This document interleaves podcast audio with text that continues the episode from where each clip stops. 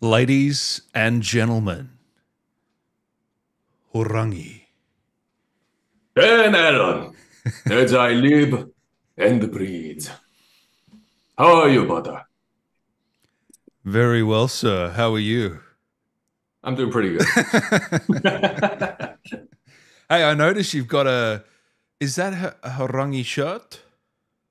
uh, this is yeah. This was um, this was for our streaming community. I designed this myself actually, and uh, Looks pretty it says sick. in Korean on the side. Wait, well, uh, this side.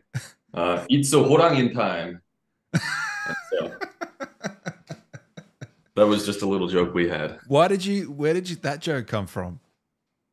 I don't know where it came from. I, I, I would just tweet random crap for a while, and uh, um, I think it spawned from those Morbius memes that were popular for a while. You know, people would say they saw the Ah. Morbius. He says it's Morbin time, but he never actually says it, and you know that's a that's derived from it's Morphin time from the Power Rangers, and Hmm. I I derived it one level further and created it's Horangin time, and uh, people loved it for whatever reason. How good was that movie, man? Morbius. Have you seen Morbius? I haven't seen it. I saw it. I rocked up 20 minutes late. That was the first time I was thankful for getting to a movie Yeah. late. No, it was all right. And you It- probably still understood everything, right? yeah, exactly. Yeah. The, uh, it was all right. It was actually all right. If you just Oh, take it, it? yeah, it was. It was just a completely average superhero movie. You know, Oh, okay. We've seen a thousand times, but Because everybody makes it sound like it's, you know, it, it'll make your eyes bleed if you watch it or something. it's not. I didn't think it was that bad, but I guess, you know, maybe I'm. Uh, I'm known to be quite harsh though with my movie reviews. You would know. You follow my movie review page. I can be. I do, yeah. So if you had to post this, I don't know if you did, but if you had to post this on Dan Allen, what's the what's the page called? Dan. Allen. Dan Allen Yeah, movies. Dan yeah. Allen movies. Yeah. So on Dan Allen movies, you used to do like a thumbs up, thumbs down rating, like I recommend it or I don't, right? Mm. And then you started doing a star system. So where within that ranking system would Morbius go? Four out of ten. Not that bad. Only four out of ten. I guess that's only a little less than average, though, right? All right, whatever. It's Yeah. acceptable. no, on my scale, that's not, my scale. That's bad. not so me on the radar of the Morbius 2 casting directors. Uh, it could be a job for me. So, Morbius 2. You reckon that's green lit? Mobius too. I got a feeling Yeah. that ain't happening, Nick. Uh, it could happen. hey man, I want to officially, in front of everyone, apologize. So last time we had a great chat, but there was a, a an extremely um, unprofessional and bad thing that I did, which was I called the character Harangi. And Did you? Oh, everybody does that. oh, okay, so I'm all right. Yeah, I mean, everybody does that. I, I um, I have played many a Warzone game with Chad Michael Collins, and uh, he would make that mistake too. He'd call him Harangi, and uh, it's it's kind of cool hearing it in his voice, though. It's almost like, oh wow, that's that's exactly how the character of Alex or or one of the other guys like Graves or the one for one guys would say it. And I was I was okay with the mispronunciation, but I, I corrected him at one point. and was like, it's Harangi, or if you want to roll it, Horangi. And he was like, "Oh my god, I can't believe I've been getting it wrong." And Oh man, I was just watching interview back. It was, if you guys haven't seen it, it was a bit of a. It was only short, but geez, it was good. I mean, not from me, from your side, but it was. um It was a lot of fun. So I had to invite you back for a bit of a longer chat, so we can get into a few things. How's your 2023 been, brother? um, it's been it's been punctuated by spurts of busyness and deadness. Um, I've uh, luckily been able to work on a lot of my own passion projects and uh, uh, do a lot of writing and uh, travel abo- abroad a little bit this year, and so that's been kind of nice uh, to do something with the downtime. I went to went to Italy and France this year with the girlfriend, and so uh, that's been fun. But otherwise, you know, I, I've worked on a handful of shows and a handful of games I can't talk about yet, but um, it's been a lot of uh, lot of uh, sitting around on strike and uh, picketing and whatnot. And so So it'll kind of look like 2024 is a little busier. I was going to say when the credits roll around, 2024 is like, why, why did he do all this work in 24? What was he doing in 23? But no one realizes it- it's not like you're working on the the shows and games the year they come out, is it? For the most part, no. With Call of Duty, we recorded it uh, within six months of its release. And so Mm. I, I know for a fact with Call of Duty, with Modern Warfare 2, Horangi was sort of a last minute addition. And even even when I went in for my first session, they were like, look, Nick, we found out two weeks ago that we were going to have a, a Korean operator. This is brand new information to us. And so anything you want to bring to the character you think might be a good idea, you can help us flesh out. Uh, that wasn't the case for every operator. When I talked to Allison Packard, who plays Rose, she was like, oh, I auditioned for this, you know, eight months before I ever got cast. And so that was not that was not my experience. I, I auditioned for it only a few weeks before I was cast and had to go in and work on it. And so things kind of happen very quickly. By the way, guys, you can um, use the link in the description or pin comment and ask uh, Nick a question, and all Mm. money will go to Game on Cancer, a great charity. Uh, Alison Packard, who plays Rose, any other operators you've met over the last year or so? Uh, in person, I've actually only ever met Allison. People, I, I know people like to assume that we all know each other and we go out for cat dinners and whatnot. It's like, nah, I've never met most of them. Um, and most of them have never met each other. And so, um, uh, I, I know Chad through social media. I know Mars through social media. You're lying. You're lying, Nick. You've met Oni. That's right. I have met. I, I, yeah, I've met Daisuke once uh, in the lobby of a recording studio. okay. Does that really count? Maybe not. No, I mean it Uh, doesn't because it was. I, It was a flyby. no, it doesn't. Yeah. He's not going to remember who the hell I am. I remember it because I had seen every cutscene of his ass already in Ghost of Tsushima when he gets into the into the onsen, and so I was like, I know this man very well, but I'm I'm like a fan, basically, like any other fan, and he he has no fucking clue who I was. Do you think that was his ass in that spa? Or or you well, you think they do you think that do you think they scanned him and then made it look nicer and everything? They're like, all right, we'll, we'll give you a little more. Uh, We'll brush it up a bit because it was a, it was a baby bottom, man. It was very. Okay, Oh. getting into real Oh my territory. god. I, I don't know if they just constructed one or or whatever. Just Again, not a question I asked him meeting him for the first time. I was a little more appropriate than that. Yeah, maybe next time. Wouldn't, it, wouldn't it have been weird? Daisuke, I'm such a huge fan. I've seen your butt so many times. I reckon he would have been fine with it. You know, Yeah, he probably gets it a lot, to be honest. He does convention appearances and whatnot, but I'm pretty sure I asked him about it when we uh, had a Oh. chat. Not not wasn't the first question I asked. You have to ease Okay. into it, you know. yeah, yeah. Oh man! So you went to where'd you go? France and Italy. Yeah, France and Italy just uh just for vacation. And so How were uh, that? various parts of Italy. We did uh Rome and uh Naples and Sorrento and uh, the Amalfi Coast. Uh, and then uh, we went to France and uh, spent pretty much all of our time in Paris. Uh, and it was uh it was only a short short bit after that, like a few days after when all of these riots and protests and things were happening. And so we were lucky to get out of there uh uh unscathed and uh without much trouble. What, how did you find Italy? Because I want to go. How did I how did I what? How did you find Italy? Because I How did I find Italy? go. It's on a map. What do you don't understand the question? What? It's it must be an Australian thing. When I say how Yeah. how do you find it, I mean how did, what did you think of it? Oh, oh, oh, I see yeah. what you mean. Okay, Yeah. all right. Now I all right. Let me reinterpret the question. Uh, how did I find it? Uh, I found it to be uh, really, really nice. I mean, it's some of the best food you can have in the world everywhere within the country. And so, um, yeah, I mean, uh, I don't know about other parts of the states and other places in the world, but in Los Angeles, if you want to have a decent pizza, you're going to spend like $50. and uh, um, in Italy, you know, you can have that for a fifth of the cost. You can have, you know, the best pizza you've ever had in the world for a fifth of the cost. And did you stay in the main hubs? Did you Rome and all that?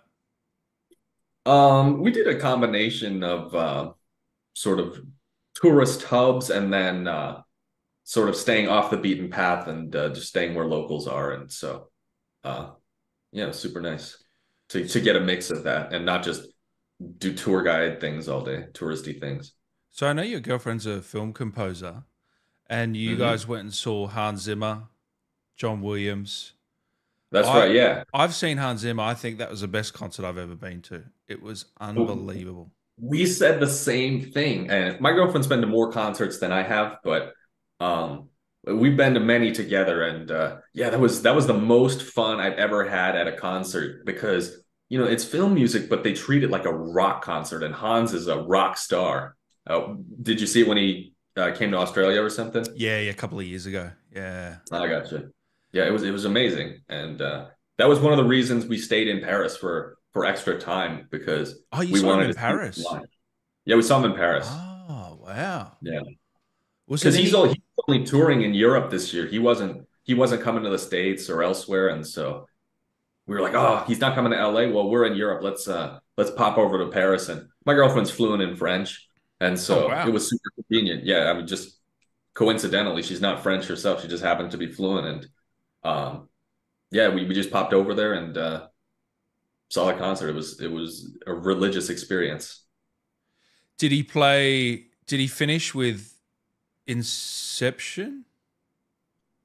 He did all of his his greatest hits. I don't remember the specific order of them, but he, Yeah. um, you know, he eh, eh, if it's a Hans Zimmer piece that you like, odds are he did it. So Inception was in there. He did Time, and then uh, uh, he did you know Pirates. The Did Lion he do King. Du- uh, Dune? June? Dune? Yes, he did. Yes, he did. Yeah, and he had the he had the singer who um Oh, who does vocals on that track uh on the on the main track, and uh, she was there. Yeah. Yeah, because he's done. I, I think he also did James Bond recently. That was probably in there too.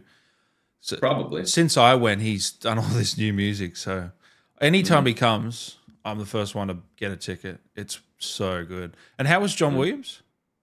Because he's get. Oh, he's, John Williams is, yeah, I know he's phenomenal. He, the fact that he still writes his own music and can conduct and do all of that stuff is, uh, it's, it's, uh, it's just mind blowing that he can do that into his 90s, and uh, uh, he's, he's sharp as a tack.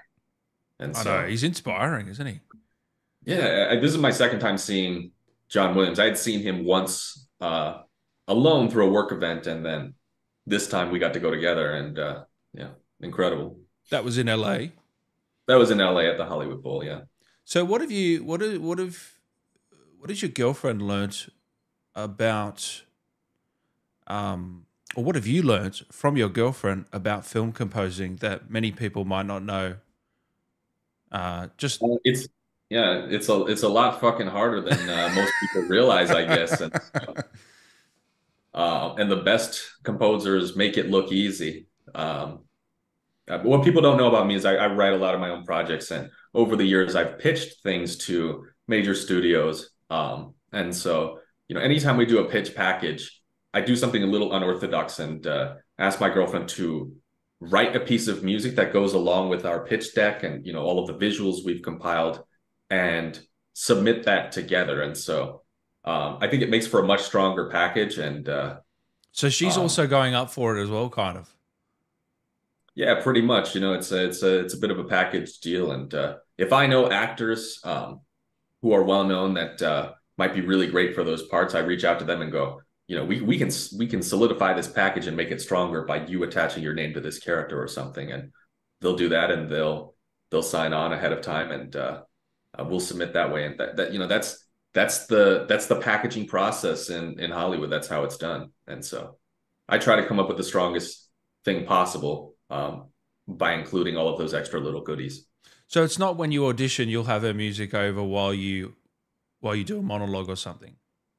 You don't do that ever, do you? Um, No, I- that uh, that would be considered tacky, I guess, by by casting directors and and people who look at at audition self tapes. They want to see your acting in its rawest form, and they don't even want to see you wear a costume or use too many props or anything for the most part. They just want to see you for you and uh, no no aim assist basically. Really? So that that's can so you think that's considered tacky? Um, I'm not a cat. Let me my opinion on it. Um, I, I guess I think it's tacky because I've been told it's tacky, and uh, From agents? from agents, from casting directors, whatnot. So yeah, for acting auditions, it's it's generally frowned upon. Um, and to be honest, I don't want I don't want my girlfriend's music to be uh, uh, to be overshadowing any performance I do in an audition anyway. And so it's like, you know, you're you're you're there to act, and so I, I provide what they ask for. But um, when it comes to pitching, you know, concepts and IP and projects I've written, um, anything is fair game. See, I hear a lot that uh, when these actors book these big gigs or these breakout roles, they don't hear till months later, and they kind of feel like the audition was just not bad, but it wasn't one of their best work. And then their best work, they never booked that role. Do you have that sort of dichotomy? Do you does that happen to you?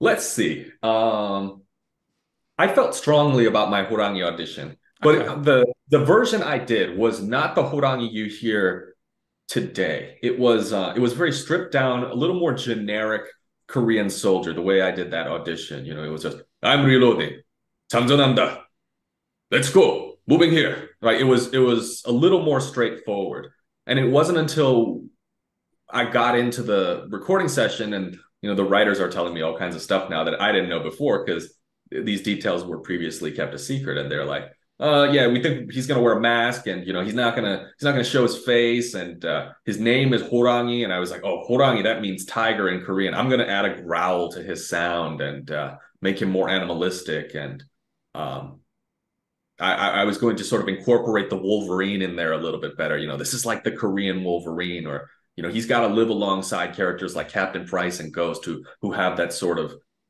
throaty growl in their voice, and so that's where that came about.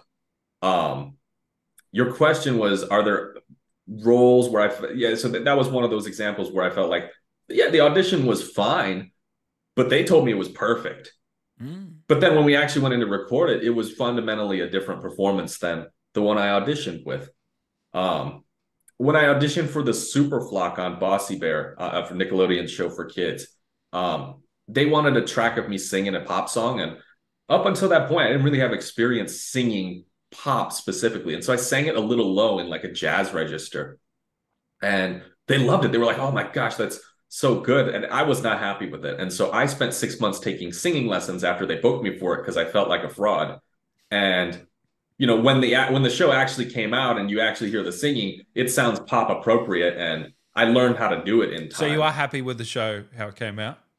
I'm happy with how it came out. But if I hadn't taken singing lessons, I I would not have been okay with what I did in that audition. I, I sort of submitted it as a, eh, you know, why not?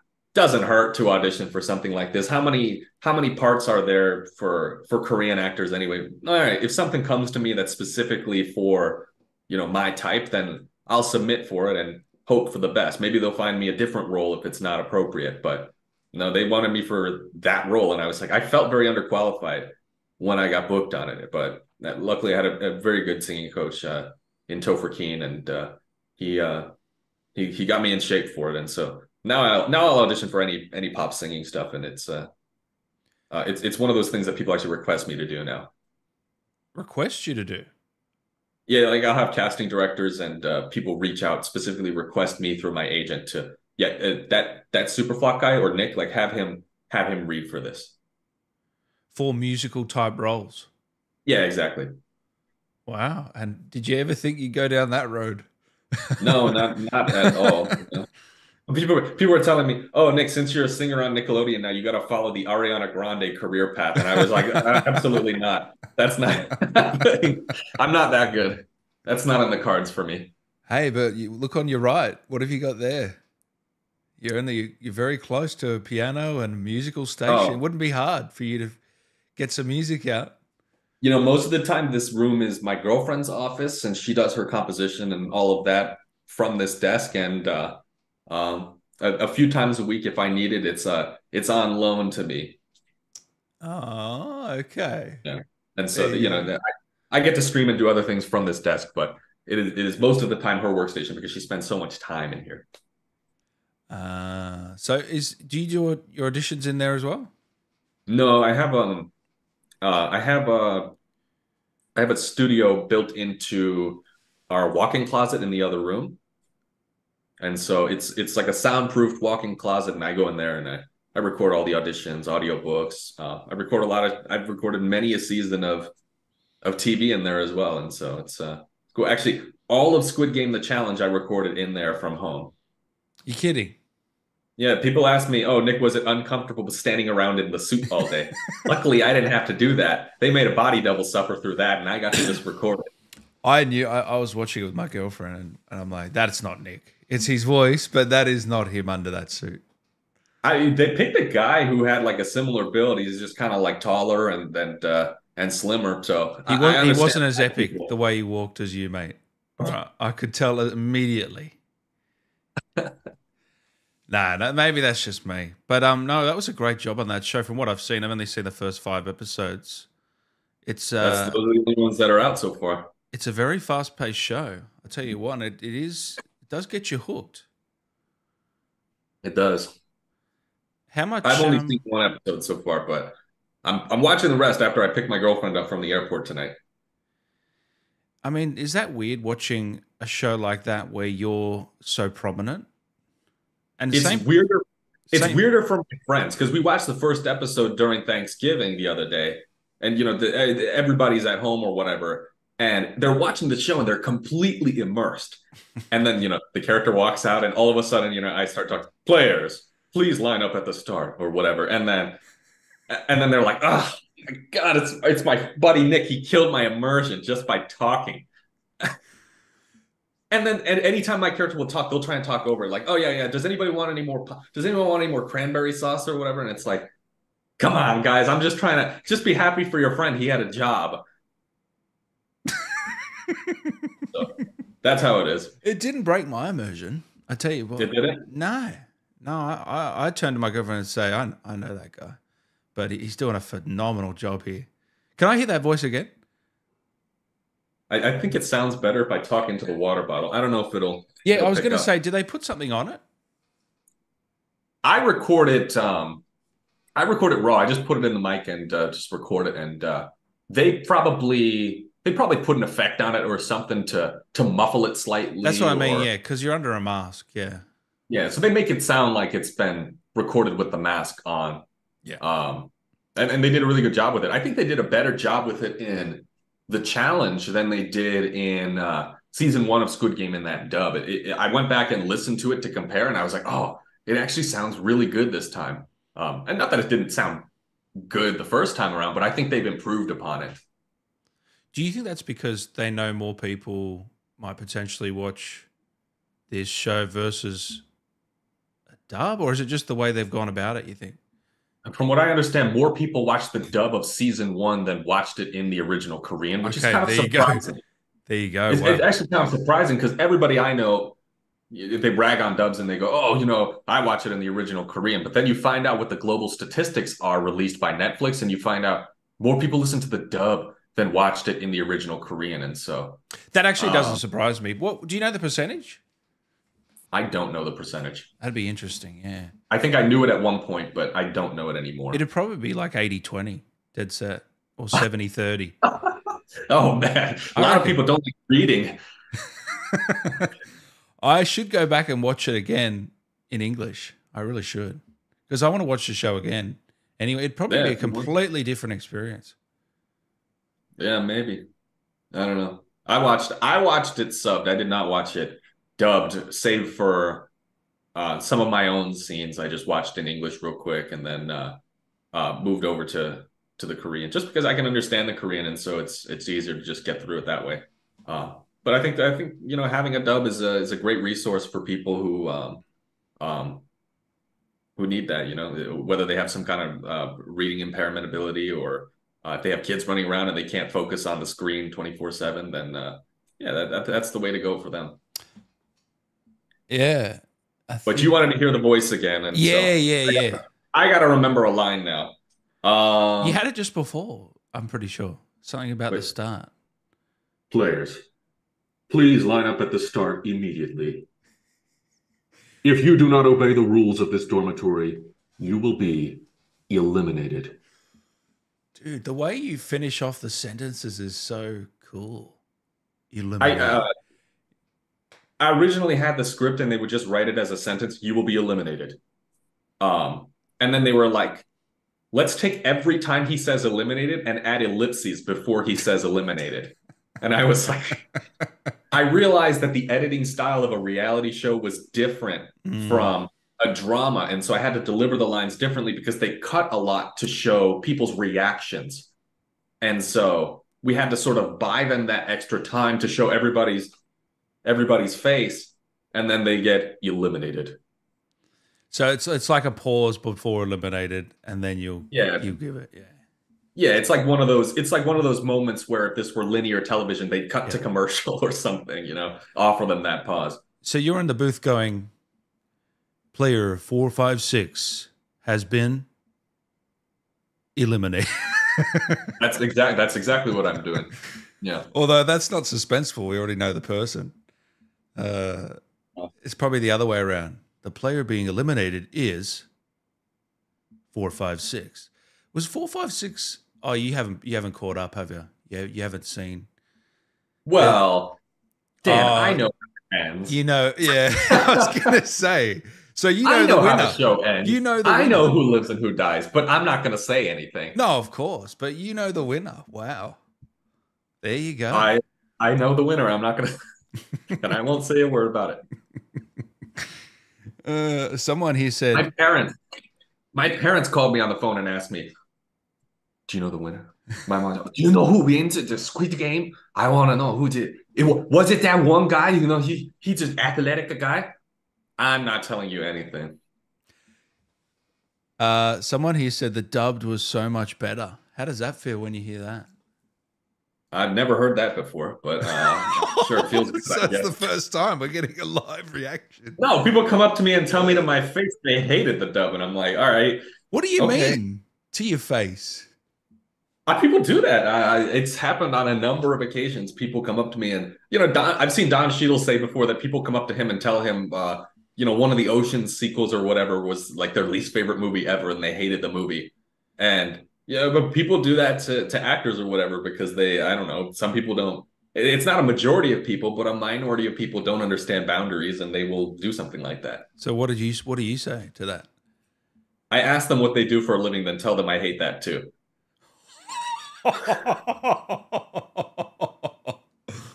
oh, you're good. So you get one back. Uh huh. What, what do you do for work? Data analyst? That is so stupid. But do you, do you give it a bit of laughter, or do you just stone cold? Oh yeah, I hate that I too. think, I think they realize after I put it in perspective that it's a joke and we can have a laugh about it. I've never had anybody get upset at me for when I do that. You know, I, I- I think people realize, oh, it's his job. Yeah. His boss made him, you know, do it a certain type of way, say these lines a certain type of way. It's not, it's not all actor choice. He didn't create the show. So when can I expect Squid Game 2, man? When do you think it will happen? 2024. Oh, really? That's the goal. Yeah. Oh, awesome. I didn't know it was that soon. So it's has it started shooting or I don't know how much you can say about this. So just cut me off. Um, I'm I'm blind to it, but I will tell you. Here's what I can say. I have not started work on it. yeah. Okay. Because dubbing is usually the final process. They have a at, at bare minimum a rough cut, rough visual effects, and all of that before it goes to uh, dubbing companies all over the world to to dub in various languages. And so, um, you know, when I start dubbing, I know we'll be in the final stretch, and uh, we'll be uh, less than four months from release usually. And so, Oh, cool. So you'd expect to- you got a you've got a bit of a wait. Do you think if you're a betting man, end of next year? Do I think what now? If you were a betting man, would you bet on it coming out the end of next year?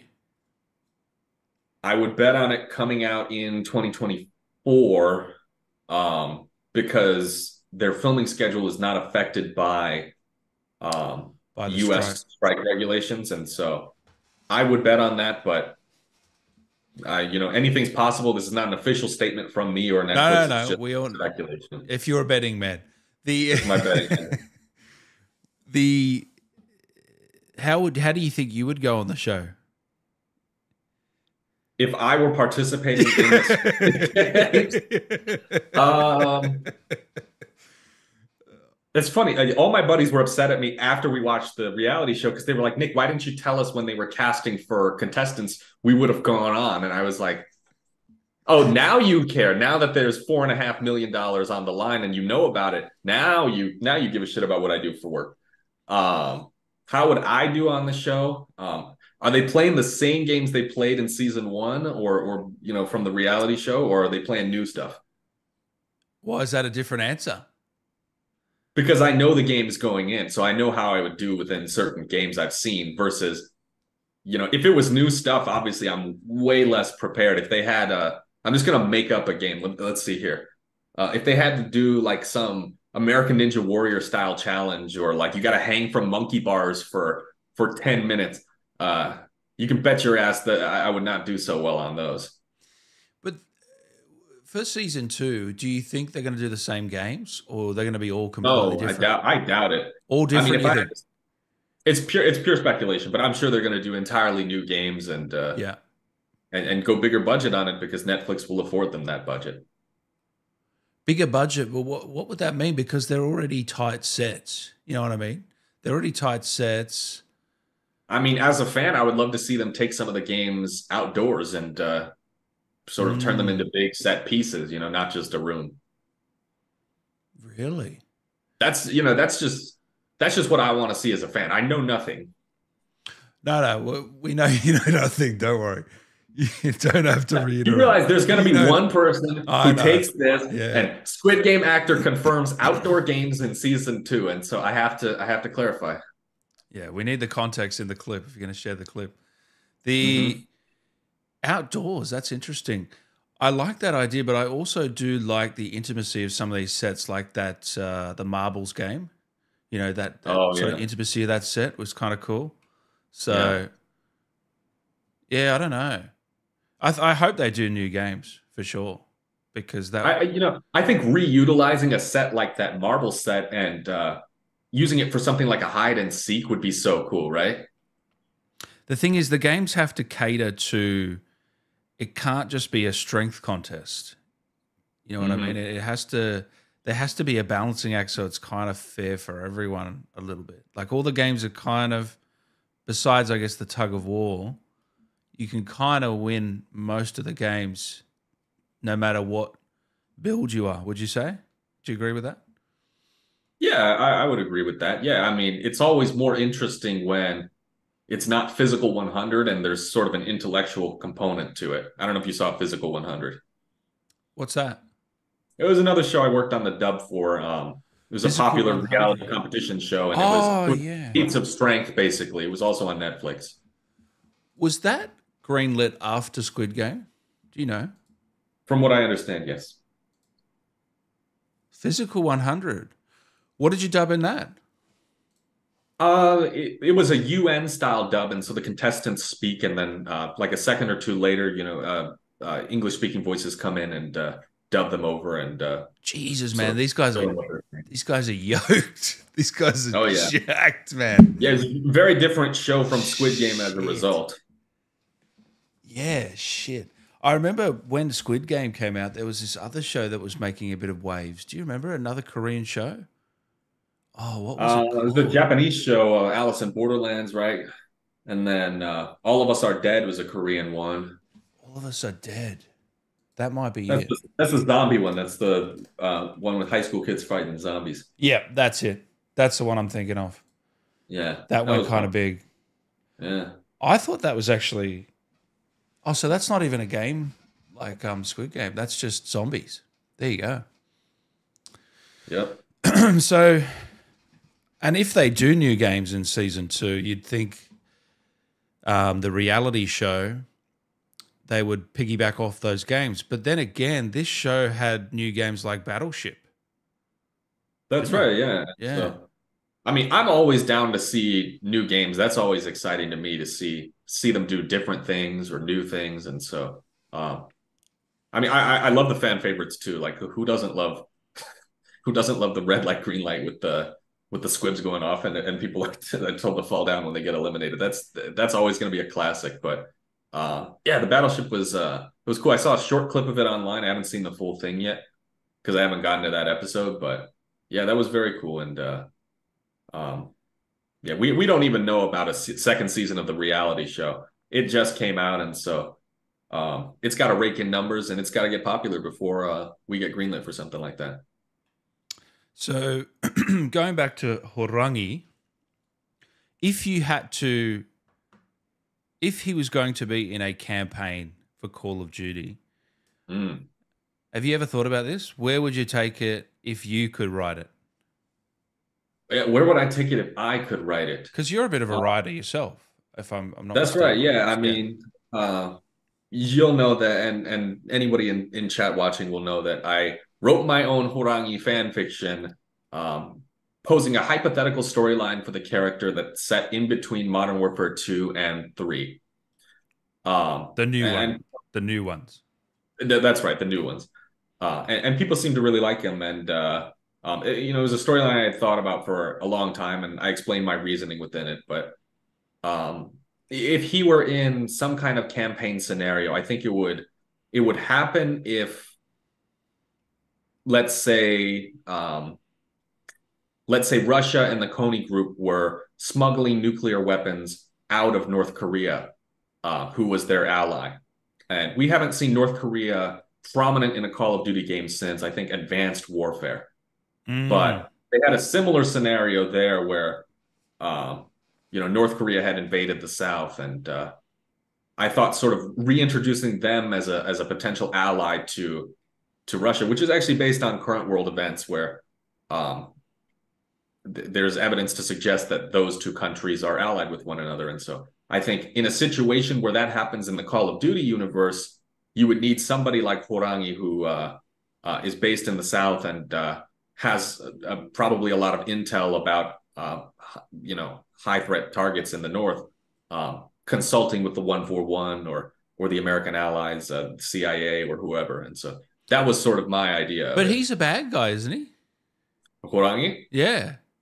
I mean, it, it depends on what what you uh, what you consider bad guy, right? I mean, if we're talking about multiplayer factions, is Nicki Minaj a bad guy then too? You know, what, are- what are oh, the yeah, rules? you're right. Uh, you know, it's like yeah. I don't know. I, I feel like the the the multiplayer groupings are almost arbitrary and, and not necessarily canon, right? Oh, okay. It feels that way to me, right? Because I mean, in multiplayer, you are on this, you know, Graves is on the same faction as Makarov, but in a campaign situation, they would not be friends at all. They're enemies. Yeah. Graves is kind That's- of a, in the middle, isn't he? He's kind of a bit of an Yeah. anti-hero. Yeah. Yeah, I, I would say so. Yeah. So, but I wouldn't I wouldn't put him on the same side as Makarov like they are in, in multiplayer. so would you put Horangi in uh, in in the middle ground? I mean, I'm ha- yeah, sure. I'm happy to see him be sort of a, a, a gray middle ground figure, and they, I think the the developers sort of hinted that um, with the, I don't know if you played through the Shadow Company um, seasonal event that happened a few months ago, but they basically, you know, they had Soap and One Four One on one side, and they had Shadow Company on the other side, and the Shadow Company reward was a Horangi skin, and so I was like, you know, it, it's it makes sense to me that Horangi would, uh, you know, be aligned with Shadow Company potentially, but not necessarily be a villain in the same sense as you know Makarov or or, or one of the other characters on that faction, the Konni group. So out of all the operators, who do you think he gets along with the best or is working with? Graves and that. That I, I, that's that's how I ended my uh my fan fiction. Spoiler alert, I guess, but it's been months, so if you haven't read it, then uh, that's on you. Um, yeah, I I, I am the fan uh, the fanfic with uh, with Graves recruiting him to Shadow Company and sort of filling out that lore that was already established by the developers a bit. And so, yeah, I think I think that would make sense to me. So you think you could turn that fanfic into a campaign or a game or a little two-hour romp? I I I don't know. I wrote it with um um with respect to the existing campaigns in mind. I didn't want to go off the rails and write my own Fast and the Furious fanfic or something. Hobbs and Shaw. Yeah, Hobbs and Shaw or something. But uh Horangi uh, and Koenig. Is that is that who they, the fans always pair up? Those two? yeah, they always they always ship uh Koenig and Horangi together. Oh, as a Um, couple. As a couple, yeah. ah, okay. Why? Why those two? Was there a reason? Just because they're masked, or? Uh, I think because they're they're two of the cooler masked guys on uh, on the KorTac faction. Probably that's my guess. Yeah, I have. I, I believe I have seen some art. Um, it was pretty full on. Man, it I- was pretty full on. But I've it was great art. But it was yeah, it was very graphic. Oh yeah, it, it almost always is, and people people send it to me, and uh, I, I unfortunately can't share the most graphic things that people send me, but I'll, I'll share um, I'll share the more wholesome or, or lightly suggestive ones, and uh, yeah, people seem to get a kick out of that. Do you still use the Warfighter skin, or have you moved? Because he's got some cool skins now. He's got some cool skins, but my top are I probably still use the Warfighter skin the most. Although I noticed in Modern Warfare 3, they've changed one detail about it. And I don't know if it was intentional to make the character more visible in multiplayer or if it was, I, I don't know, a texture bug. But he used to have black face paint around his eyes and his nose and everything. So he wore the sunglasses, but then his face, the skin of his face was You're right. black Now it's now it's And- gone. Yeah. it's gone. That face paint is gone now. And so I, you know, it may have been a change to make him more visible and not blend into shadows too well, but uh, I noticed it was different, and uh, I still, I still use that one the most. And the second most is What's the one with Uh, the blue mask? That that that weird, like, electronic mask. Oh that futuristic one. Yeah. Yeah. Um, I I suddenly don't remember the name of that skin, but That's all right. Yeah, I can get it up. I know fans disassembled it and found out the body is uh is a female body, like he's got Really? breasts. Yeah, I, I He's got breasts. he's got breasts. What? Yeah, I guess it was a different. I guess it was a skin for a different operator at some point, Ah, And- okay. and they made it a Death frame. Death frame. Death frame. That's the one. Yeah. Yeah. that's a cool one. I like the I like the tracer effects you get with the guns on that uh, on that bundle. Um, but my second favorite skin has got to be the Dead Agent one, which is like he's got a long. Uh, I guess it's kind of like a a wool uh, overcoat. Say that again. What's the name? It's called Dead Agent. Oh yeah, I'm just going to pull it up now on screen. Oh yeah, I love this one. It's kind of a Top Gun meets, Yeah. you know, Call of Duty vibe. Let me bring. Yeah, so I up. always wear that one on the snow maps and the Oh, you're really getting Yeah. into it. Uh, yeah, I love that. I, I, yeah. there That he is. is, there he is. There. That's Dead Agent, hmm and then that's Death Frame. Yeah. And that that kind of flickers. Yeah. Got some cool skins, man. Did we ever find out about that Squid Game little Easter egg on him? The four did we ever find out the answer to that? I never found out, and I know which developer is responsible for putting that in there, but he does not use social media, and so I don't. I haven't had. I don't have his email, and I haven't um, bothered to to dig and find it and send him an email and ask him. So, why is there a Squid Game Easter egg on Horangi? But um, yeah, I don't. I don't. I don't. I still don't know the answer to that question of why he has Squid Game Easter eggs on his default costume. Because I always said it was a it was a nod to you because you were Right. so in because you put everything into your characters. I think you told me that I- before. You've said that. I mean, I'd be I'd be flattered if it was true, but I'm still I still feel like it could have just been a really cheeky coincidence. come on, man, it can't be. That's a hell Uh, of a coincidence, man. I mean, when you think about Korean things, you know, the Squid Game is probably one of the first things that comes to mind, and it was it was popular at the time of of development still that first season, and so I, I feel like it, it could have just been in the back of everybody's mind, and just like, all right, you know what, I'm gonna draw a, a circle and a star and a triangle and an umbrella. So, what do you believe? What do you believe? You think it's that? I, I I would think so, but you know, everybody seems to believe it's a nod to me. But you don't. I I'm not I'm not convinced yet until I hear it directly from uh from Ricky Zhang himself. Because you didn't go back for Modern Warfare 3, did you? They just used the same lines from 2, right? They did that with everybody. They did Yeah. they did that with all the campaign operators too. Their multiplayer lines are are the same. Yeah. Well, hopefully, Modern Warfare 4, they bring you back Oh yeah. and then you will ask for us, right? I I will absolutely ask. And by then, most people will have forgotten why they did what they did four or five years ago. But I won't forget, Nick. All right. You won't forget, right? the um, last time we chatted as well, you said I asked you if you could bring a celebrity in, an operator, a celebrity operator, who would you team up with? Okay. I had the said... worst answer ever last time. you remember the answer? I remember the answer. I said I said I said they should make a Kim K bundle. And and who did we get? Pretty we close. Nicki Minaj. Nicki Minaj. We're listening, yeah. That's pretty close. I mean, uh, we're getting there. Yeah. uh, yeah, it's within that sphere of entertainment, I suppose. But yeah. Um, so you want to know my updated answer now? I have to come up with a new one. Yeah, give us your updated answer. Because now you've had time to think about it. Because yeah, we haven't spoken in over a year, so mm-hmm. over stream. So we've got a lot of good ones. We've got the boys characters. We've got Snoop Dogg. Yeah, I did like Homelander. I oh, I have Homelander.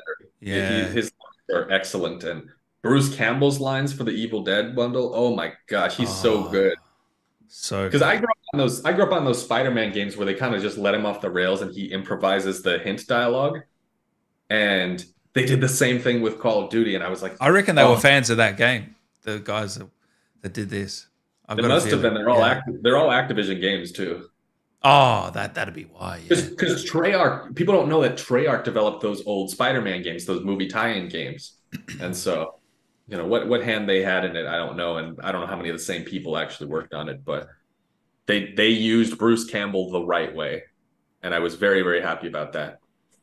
But i was yeah, if i what's that? Before you before you go on i had i um i did a video on all the operators and i did have to laugh. One of the top comments was call of duty has become a Comic Con convention. no, the, the because there is so many random operators. But it's like it's kind of it's just like Fortnite. I mean, you can play anyone. That's the whole vibe. It's not really, as you said, it's not really canon in many respects. No, it's not canon. Multiplayer is not canon, but yeah, you know, I don't get I don't get offended when I see a Nicki Minaj skin. I just get offended when I get killed by one and then teabagged on. and so uh, I wonder if she has a wider you, hitbox. I don't think I know. You're not gonna go there. Don't I'm not gonna go there. No, they don't have a wider don't hitbox. I know. Uh, if I say that, if I joke that I uh, sarcastically that they have a wider hitbox, people will run with that online and say, confirmed, Nicki Minaj has a wider hitbox, yeah. or whoever. But um, yeah, if I had to see another tie-in bundle, I would choose somebody who could really improvise with the dialogue and uh, uh, kind of go off and, and do something unpredictable. And so, let me think. I, I you know, I, I don't know. I put very little time and thought into this, but somebody suggested on my Instagram the other day that they should make a Squid Game bundle and have the square guy be a character. And uh, oh, so you're creating more work for yourself. I like that. I'm creating more work for myself. I was like, oh, that's a that's a good idea. Uh, that's brilliant. I would but, bring you know, in. He gets a he gets a um, execution or whatever, and then he says, "You have been eliminated." Oh, I'd, I'd, I'd buy that, mate. That'd be kind of fun, right? I would buy that. I would bring in Aussie Price because that's me. I don't know if you've seen me do that, but uh, I have seen your Aussie yeah. Price. It's uh, it's it's hilarious, and I hope we get to see more with the MW3 campaign footage. Maybe one day they'll bring him in. He's just a little bit vulgar, I think, for for multiplayer. Oh, really? They'd have to tone him down a little bit. Yeah. well, because you have you ever used him in multiplayer, or you just narrate the campaign clips? You dub over them. Uh, I dub over them, but I have gone online and put the voice on, and people do they laugh. I had I had a bunch of footage. I did it for Warzone, and I'd bring people to I'd get people their first wins. Because uh-huh. any for some reason, anytime I pair up with a guy in Warzone at random, they've never won. I ask every time I ask oh. them, they've never won a game it's bizarre. Huh. So, how's how's your Warzone skills going? Are you looking forward to to the new? When is that? It's coming out soon, eh? December sixth or seventh. Yeah. So in uh, oh shit, about ten days. I can't wait to get back. In. I can't wait either. Yeah. How are my Warzone skills going? Um, uh, people don't know that before Modern Warfare Two came out, I had uh, I, I had been out of Call of Duty for a few years, and so I wanted to get back into it because the last time I had played them was during the advanced movement era, and so I needed to sort of recondition my brain for boots on the ground, and I, I had to stop playing Halo and Halo Five and all of those games, and so I played Modern Warfare 2019 a lot to get back into it and uh, learn that movement, and then um, played MW2 throughout its entire life cycle and streamed for much of that life cycle. And I, I would say I've gotten pretty decent at, at Warzone now. I would say I, I, hope I'm not offending anybody by saying you could beat me. I don't know how good you are, but I hope I'm not offending anybody by saying I'm probably one of the best, um, if not the best. You were definitely the best. In Call of Duty You're definitely the best by far. Plays the game. Mm. Definitely the best. Yeah, yeah, definitely. Um, yeah, Chad sucks. Uh, what? Martin, Martin sucks. Nah, nah. They're they're good. Actually, Martin Martin is pretty good. Yeah, Martin's, Martin's really good. He's a, he's more of a siege player because he's obviously. Oh, I, haven't, I have not seen his siege game. He's Aussie in siege. He's the Aussie operator. Yeah. Um, um. So yeah, he's played that a fair bit. I'm guessing. The um, what did you think of spoilers, guys? If you haven't beaten Modern Warfare three, three, two, one, the soap death scene. What did you think? What did I think of Soap's death? Um, I don't know. It was sad, man. I've had my um, I've had minimal interactions with uh, with Neil on social media over the last year, and uh, that started when I started making TikToks about my character and this random guy called Neil, who I had never met or heard of because we recorded separately, would show up in my comments and uh, say things like "Stay off the lawn, mate," or uh, or whatever whatever else he was saying, and uh, uh, that's how I came to know Neil. And I was like, "Oh, this is the actor who plays Soap." Obviously, I knew his character very well, but I did not know Neil, and uh, so sort of getting to know him through those interactions and uh, um, and then you know seeing his character die, it was uh, yeah, very sad. You know, I, I I would have loved to see more from that character, but it's it just wasn't in the cards for the storyline that they're trying to tell, I guess. And How do you so, think he was feeling when he did that scene or when he read that? Uh, I don't know. I haven't talked. I didn't talk to him about it. Uh, if it was you, if it was you, if it was you, if it was me, you know, if they wrote a scene for me like that, and uh, I knew I was going to die, I feel like it would be. Um, uh, re- really emotional honestly like i feel like you know if you have a character that is a major part of your career and your identity as an actor and that character dies and you're not going to play that character anymore it feels like it probably feel like you're losing a piece of yourself right it, it, and so you know it, it's silly to say that i guess about a character that's completely fictional and nothing's actually changed you know within within the broader course of reality, but it, it feels like somebody has died. It feels like a part of you is is lost, right? You know, I only say that because you kind of know, you know, before Modern Warfare 2, he had a very minimal social media following. And then after, big because of that role. And now, yeah, you know, and all the, you know, only a year or so later, he's gone already. You know, it's kind of quick. You'd think he would have had a bit more time, but Makarov, man. That son of a bitch, Makarov. Oh man, that son of a bitch. And Julian plays him so well too. Oh, I hate the guy. yeah, he was fantastic, wasn't he? He was menacing. Yeah, You've beaten the so. campaign, I'm guessing, yeah. Oh yeah, I beat it in like the first day and a half. Yeah. Yeah. I would have beaten it in one day, but uh, I got busy. And so I finished it the second day and uh, hopped right into multiplayer after that. A week later, I guess. This is from Anonymous. Thank you for the donation. Okay. Do you have any advice for actors auditioning? For actors auditioning, um, can I ask a follow up question or is that not possible? What What's the follow up? I'll I'll pretend I'm him or her. Uh, all right. I'll just answer more broadly.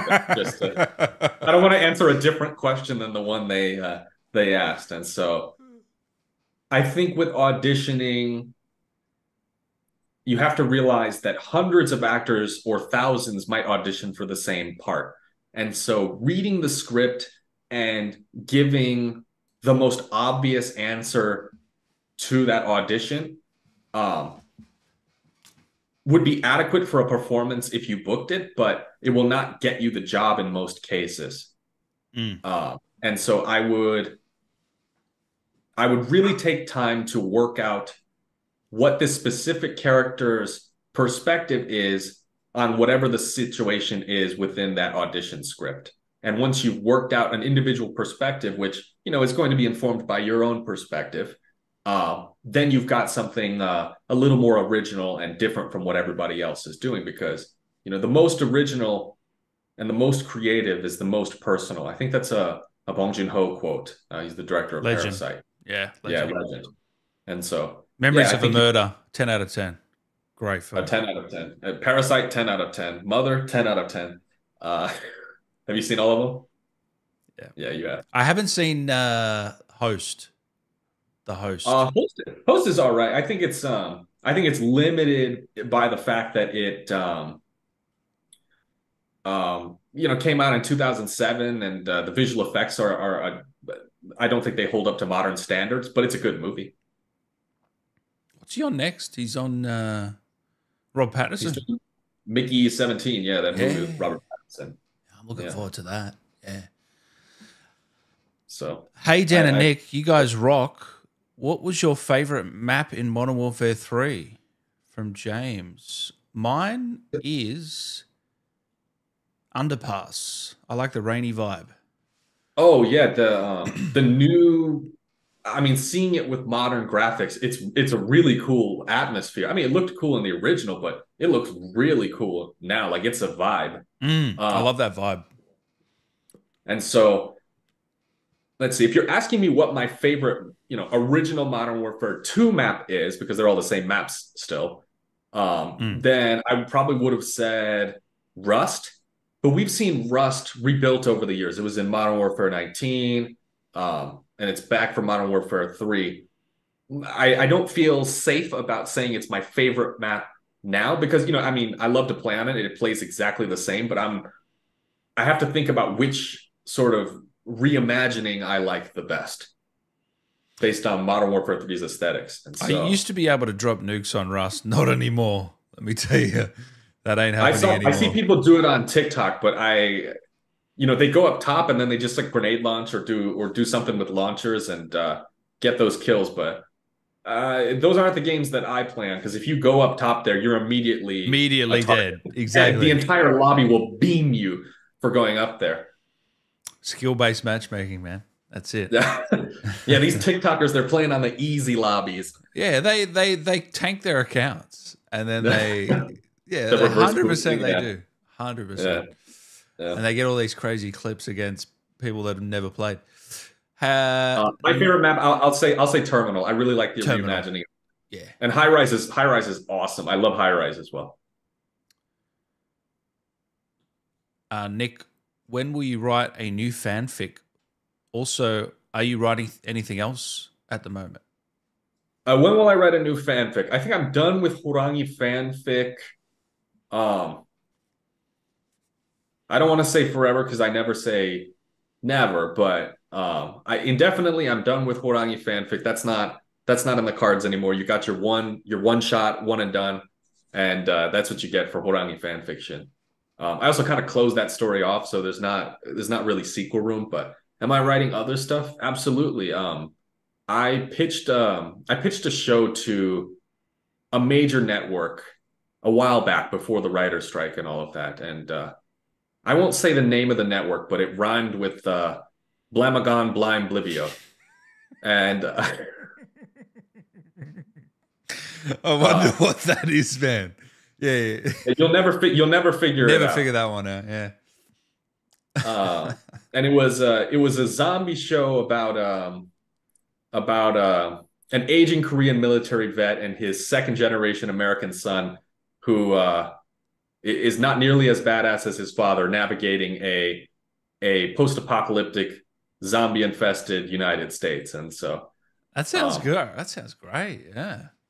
Yeah, and so um, uh, we have an award-winning script on our hands, and uh, our, the execs at uh, at the at the studios we've shown it to have, have loved that script, but have said, um, uh, well, you know, when we buy content now, it's about the value of the IP and the audience we bring into it, and uh, uh, having source material and all of that, and you know, a, a lot of a lot of studios now they buy content that um, they pick up content that It hasn't established. has an established fan base or it's based off a comic or something. And so I thought, well, this is my opportunity to establish a fan base and uh, uh, create that content. And if people really like my my writing uh, from the fanfic, then for sure they're gonna love uh, my original writing, where I haven't been constrained by existing lore or having to write somebody else's characters. And so this is my first opportunity to to really unleash and uh, uh, show the full uh, the full scope of what I'm capable of. And, That's uh, awesome. I'm excited to share that. In what's that? Comic?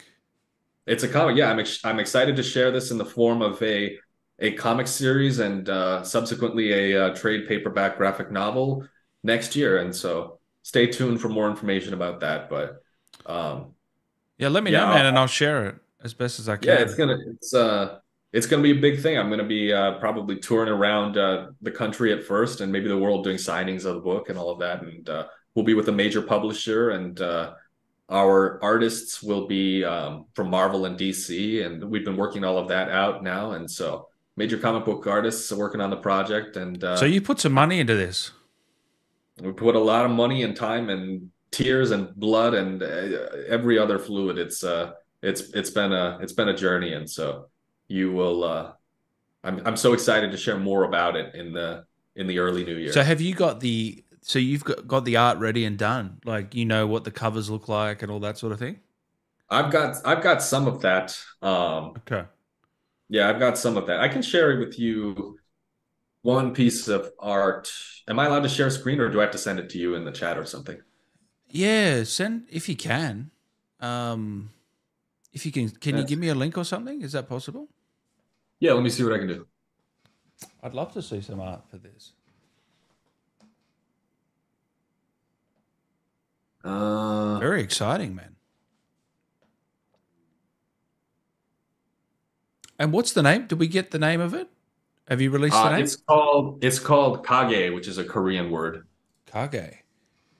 What does that mean? It's the Korean word for for shop or like bodega, basically. Ah, And- okay. Um, it's relevant to the story because uh, the main character's family owned a owned a shop in in Koreatown, Los Angeles, and uh, their life their lives were uprooted when uh, this apocalypse happened, and so uh, you will you will learn very quickly when reading the story why why that name is so relevant, even though it's seemingly uh, random to call your zombie story Kage, which means store. Yeah. And how But I long? sent it to you. yeah. What's that? How I was going to say, how long is it? Um, so each issue is going to be about 24 pages. They'll release on a monthly or bi-monthly basis, and uh, after the first six or so are out, we'll compile them into a trade paperback, um, just like graphic novel format, and that that full series uh, uh, will cover the entire events of of my planned season one of the of the show. Can I share this now with everyone? Yeah, go for it.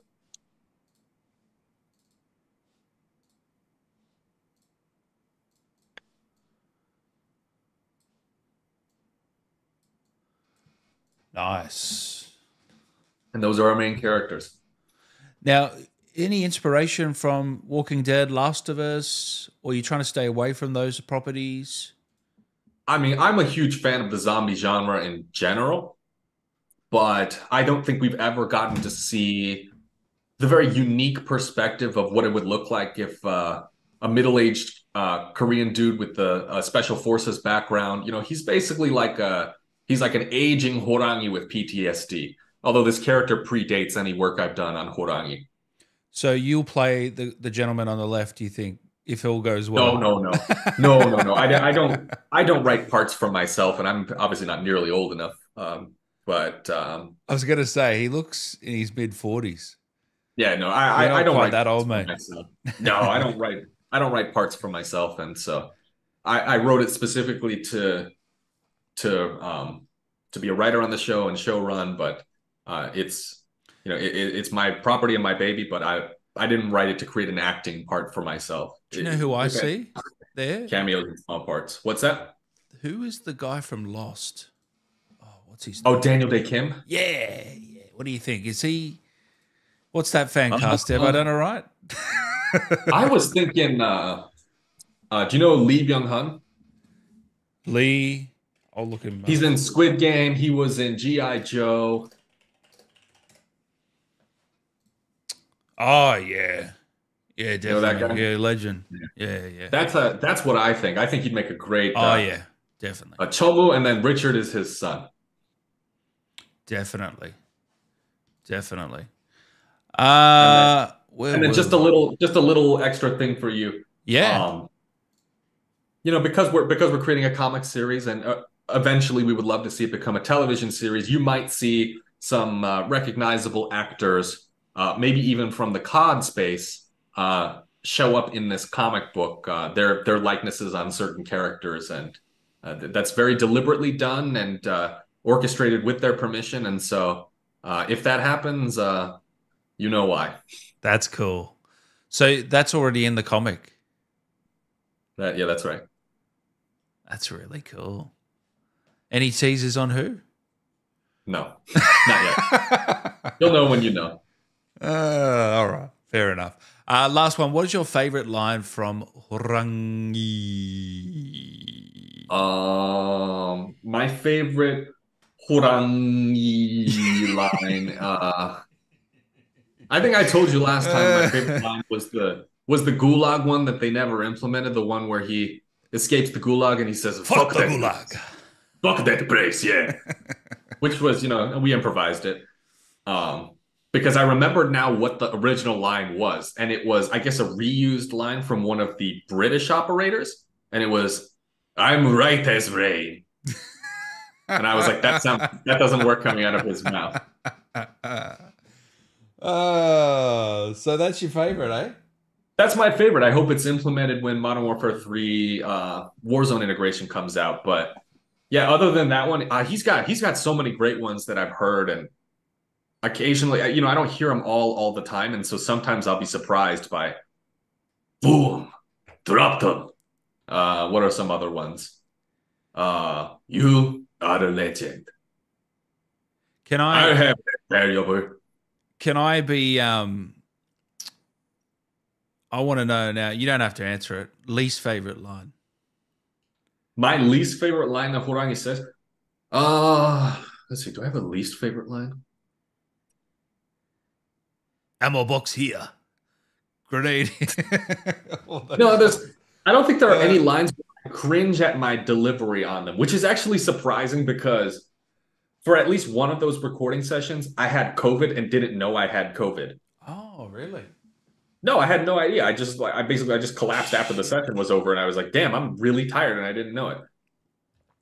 Shit. But you think that would show up in the recordings and it would sound not so great, but I um I don't know. We powered through it, and yeah, there's none that I hear that I'm like cringing at, which is not the case for every project I've worked on. I've worked on plenty where I'm just like, I would have delivered that line differently. That's not that's not good enough. That's not high enough, deep enough, whatever. But Horangi makes me pretty happy with uh, everything that's in there.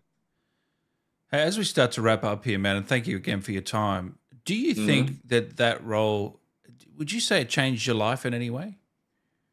Yeah, it changed my life in a major way. I think, um, you know, uh, my career as an actor started to take off during the pandemic and uh, and towards the end of it, and, and that's not something that a lot of actors can say.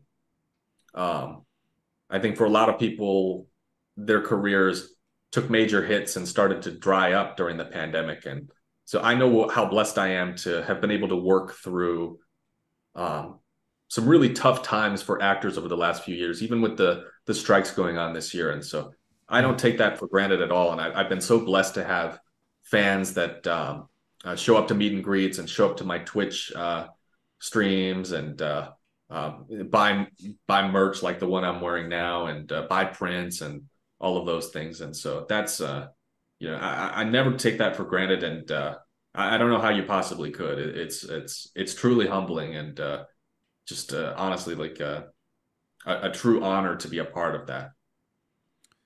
And what how because I'm really sort of interested how you built this community, this wholesome sort of community you built over the last year over Oh, yeah. TikTok and Twitter and and you know what you're doing. And but last time I asked you, you said, I'm just winging it, basically.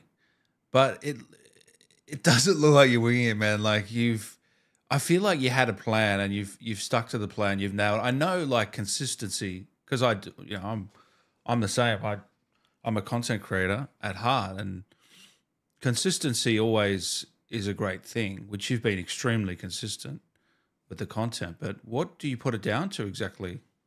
The last year I of don't know. I, avoid, I avoided content creation for the longest time just because I was honestly terrified of it. I didn't know exactly what I was doing. But um, once I found out there was a, a, a demand for um, the kinds of content I put out, I was more willing to to give it a shot. And uh, um, I don't know. It's about it's about sharing the um, the underrepresented voices in the COD space and uh, being friendly to anyone who um, has uh, something uh, something interesting to share about their character or their experiences with the character. And uh, I think uh, sort of uh, promoting those voices uh, allows you to build a, a community of very loving and passionate people. And that's what we've done across a, a number of platforms. And you know, even my fan fiction is sort of a way of uh, paying tribute to those fans who who sort of brought the ship to me, and uh, I had to I, I learned about it and uh, incorporated a little bit of it into into that story, and so um, you know that it's the it's the give and take relationship between between the content creator and the audience of uh, of representing what they what they had canon. Was there any particular video that popped off or post on Twitter or TikTok or, or was it just Uh, a bunch of different ones? I, a lot of them have popped off over the months, and uh, Because you, you put Uh, the I suit did- on, didn't you, for a TikTok? You got That's right. I put I put it on for a Twitch stream, and then somebody clipped it, and it became a TikTok. Ah, Um, okay. But you know that suit is so hot, I can only wear it for minutes at a time before I am completely drenched. Uh, and uh, I keep it in I keep it in the closet over there. But yeah, I can only wear it for minutes at a time. And I have I have thought about like, oh, what it would be funny if I stream the entire stream as Horangi. Yeah, no, man, that No. ain't happening. I last about six minutes before it's like it's all coming off now. We're done. Yeah, yeah. Um, but yeah, as for videos that have popped off, um, I did a video doing impressions of COD characters. That's on Instagram and TikTok that popped off. Uh, people didn't. People were like, Nick, we didn't know you had that much range. We thought you were just Nick and then Horangi, and they were two modes that you switch on and off. But uh, I tried to cover a, a wide spectrum of characters. And Who do uh, you think you got? You got the best, closest out of the other COD characters impression? Uh, you've seen the video, right? So you Yeah. have your own. Yeah. I think I got. I think I got Alejandro the best. Yeah. Yep. Think so? Yep. Really? Okay. Yeah, I think I I think I got Alejandro the best. Uh, Hundred percent. I think. um Did you do Price? You did did, Price, yeah. didn't you? I think that's the one you need a little work on. Probably, Constru- I'm going to give you some constructive feedback. They were all yeah, go brilliant. for it. All right, They were all right, all brilliant. right. They were. Let's get a brilliant. notepad out and let's take some notes. Yeah, So the the professional actor can take notes from me. Yeah, this this is comical. The uh, No, let's go. all were ready. Write this down. All were good. Price ninety nine percent there. Just one more percent to fully get him there. Yeah. One more percent. Yeah, but I can't tell you exactly what that one percent is. So you have to figure that on yourself. I gotta I gotta send an email to Barry. All right, good to. Uh, no, Alejandro. Yeah, you you really nailed that one. Maybe it's just because you don't expect it. I get as well. Maybe that's a factor. But um, no, thank you so much, man, for taking the time. Is there anything you want to say to the fans that have tuned in today or are tuning in in a week from now or a year from now? Uh, you asked me a question last time that I was hoping we could follow up on, which was, "What are my dream roles?" Oh, And, uh, I know the I think I answer. said, I think I said last time. Yeah, you know the answer, but I think I said last time that uh, I would want to play a villain. And in the past year, I've gotten to play a lot of villains, and so let's switch up the answer this time. I would love to be uh, the live action Nightwing in the uh, in the Gunnverse of DC films. Um, that would be cool. I have I have taken that very seriously, and uh, I even have a stick here. I've been I've been practicing my my Kali, my Arnis, my Eskrima, and so uh, quite skilled with a stick now. You want to show But, us uh, some? No, I'm not going to get up it. But uh, I, I, I have a lot more to learn and a lot more to do. okay. But, Next um, time you're on, yeah. But also, uh, if they do a live action Invincible film, which I think uh, Universal is working on, uh, hit up your boy. I, I would love to be Mark Grayson. Any character whose uh, whose last name is Grayson, that that that, that works for me. So Dick Grayson. Yeah, anyone. Grayson, yeah. Yeah. Okay. We've put that into the universe. All right, and hopefully in two years you'll see me as Bob Grayson or some random character. uh, thank you, man. I appreciate it. Guys, follow Thank you. Nick on all socials Instagram, TikTok, Twitter. Nick J. Martinet That's right. on all. I uh, I think I'm Nick J Martineau on every social media. Yeah, Martinet or Martineau? Martineau. Martineau. Okay. Nick Martineau. Mhm. So once again, I couldn't get through the interview without butchering a fucking name. it was so close. It was So so, close. close, Nick. It was so close. Uh, all right. Last thing. Can Horangi, Horangi, I'm, I'm losing it, and the Square Mask manager, can we get them to talk to each other? Get them to talk to each other. can say something to each Uh-oh. other. I'm really pushing your limit now. I I, I got to be doing improv in two different characters at the same time. Without a script. Player one four one, you have been eliminated. 아 씨발 새끼야 이거 왜 그래 이거? 아, I'm not eliminated. I'm good at the Squid Game. Okay, I have over 200 wins in Warzone. Call of Duty Warzone. You don't know? I'm not gonna lose the Squid Game. I'm gonna kill everybody here. That was actually fantastic, man. Thank you. All right, guys, say bye to Nick, and uh, we will have him on the show, I'm sure, again very soon for number three. Thank you again, Nick. All Pleasure, right. brother. Thanks, man. Bye, everybody. Thanks for showing up.